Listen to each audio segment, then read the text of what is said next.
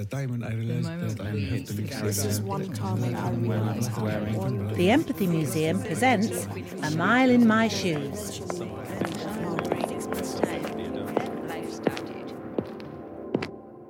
Clare Griffiths is a wheelchair user. This is her story. I'm Clare Griffiths. I'm a former Paralympic athlete. I competed at the last five Paralympic Games for Great Britain in the women's wheelchair basketball team. I'm currently pregnant, expecting my first baby in a couple of weeks' time. I grew up in Buckinghamshire, and unfortunately for my parents, I got addicted to seeing the horses and ponies from the local riding school going past my house every morning and evening to and from the fields. Um, so by the ta time I was about eight, I was on at my parents to learn to ride horses.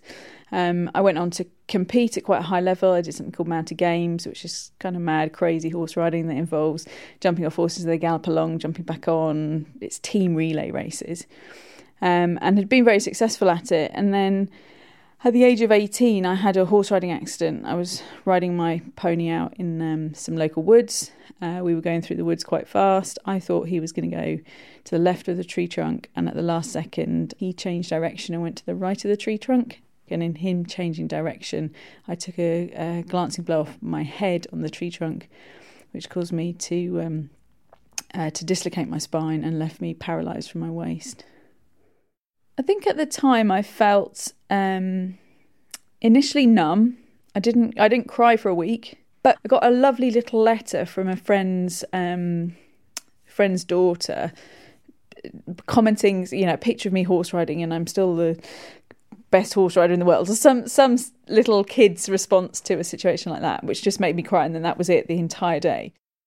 For me, at that point, I think some of the key things was realizing that I was quite fortunate. Everyone else who was in the high dependency unit was a neck injury, not a back injury. You know, I hit my head on a tree trunk and I didn't break my neck. I remember a few days later the consultant coming to me and almost congratulating me. It's like, um, can I take your scans to a conference I'm going to to talk about? Because um, we've never had anyone sever a spinal cord who wasn't shot or stabbed. And I was like, thank you very much. I'm not sure this is one of my biggest successes in life. So I started playing wheelchair basketball in 1998. And by the October of 98, I went to the World Championships. And then every two years, there's a European Championships. So I competed at um, European Championships from 1999. Um, and my final European Championships were actually here in Worcester um, in 2015, where we, we hosted the European Championships prior to the Rio Paralympic Games. And in that time, I think, and this is where my memory is questionable, but I think I won eight European bronze medals in that time. Um, and then I went to five Paralympic Games. So I did Sydney, Athens, Beijing, London, and Rio, with Sydney, Athens, and Beijing being eighth place finish each time, which was really frustrating but went on to Rio with with a new look team and a new setup and a new structure where we were based at Worcester University with a centralised training program, and we came away um, from Rio with a fourth place finish, um, playing in our first ever medal match at Paralympic Games. Um, I think learning so much from that experience, but going out there and delivering against some adversity and things while we were there, which was good to then come away with a result like that. So I decided prior to the Rio Paralympic Games that I wasn't going to keep going um, and move on to the next phase in my life. So I'd always worked alongside um, training and competing, and done a degree um, straight after school, and gone into a career in management consulting and running experiential um, events using wheelchair basketball actually. So I had that in my pocket, which was really fortunate. So I'd already got my own business. Another part of changing lifestyle was wanting to have a family. And so as I sit here now, I'm eight and a half months pregnant. not my lean, um, slight self that I was for the Rio Paralympic Games, um, and uh, was weighed yesterday at the hospital, which was slightly depressing. And not, whoa, my husband said to me last night, You're going to want to do exercise quite soon after having this baby, aren't you? I said, yes, I think I will be. Because it's it's interesting that there there are more challenges in being pregnant in a wheelchair. One of them is the extra weight, which isn't different to anyone else. But when you're having to use your arms as you're basically to work as your legs. It has become much harder to get in and out of my car and on and off of sofas and beds and things like that, in and out of my wheelchair. Because however long my arms are, and they that my arms are the same length, and I lift with my arms and they're in full extension, and somehow my bottom is still in contact with the surface that it was on originally. Like, how does that work? I don't understand why. And of course, it's because being pregnant, it stretched my stomach muscles. So although only a few, a part of my stomach muscles worked before, I just can't engage them to do that lift. So they're not part of that movement. So it makes me almost feel um, some sort of empathy for for people who are a higher level paraplegics than I am, who don't have that use all the time. So, but it's that change, isn't it? It's that change from being able to do something to quite quickly not being able to. Um, and I'm quite looking forward to being able to do it again afterwards because it will make a difference. And so, through the challenge that we've had of renovating our house recently, our shower has got moved around and is in not the most convenient places to use. And I'm now in a position where I can't get into it on my own. So I have to rely on my husband to help me. So it's like this negotiation. Please, can I have a shower today? Because I smell. And um, he's like, all right, okay, yeah. Well, when I when I'm home, or we can fit it in then.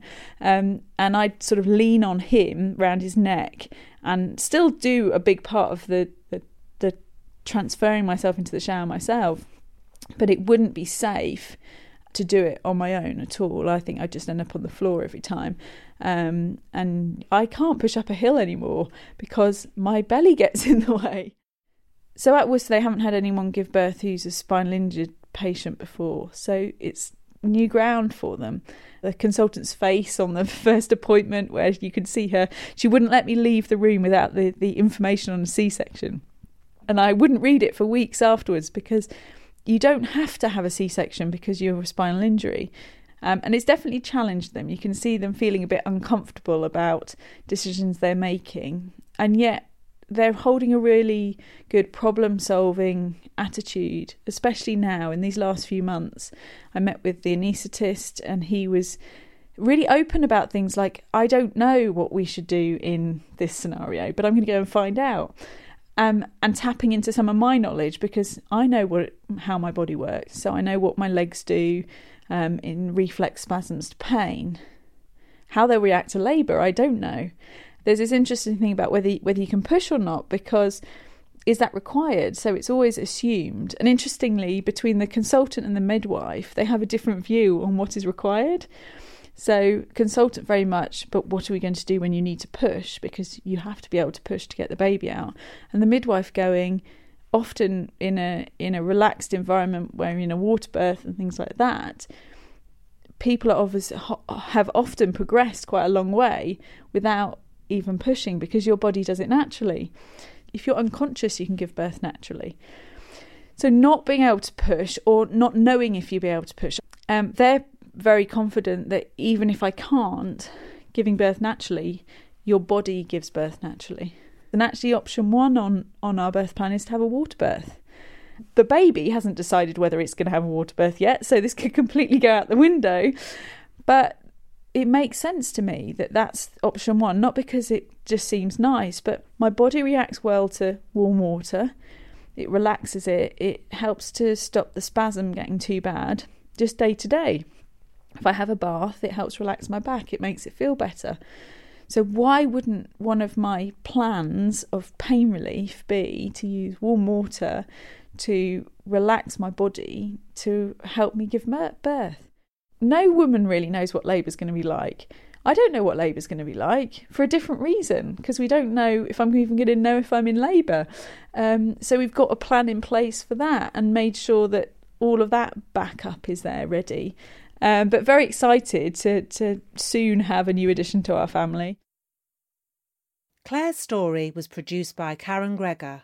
Her shoes are part of a growing collection of footwear hosted by the Empathy Museum's A Mile in My Shoes exhibition. The moment we the shoes and stories come from all over the world. Follow us on Twitter, Facebook, and Instagram to find out where we are going next. Honestly. I want to just go.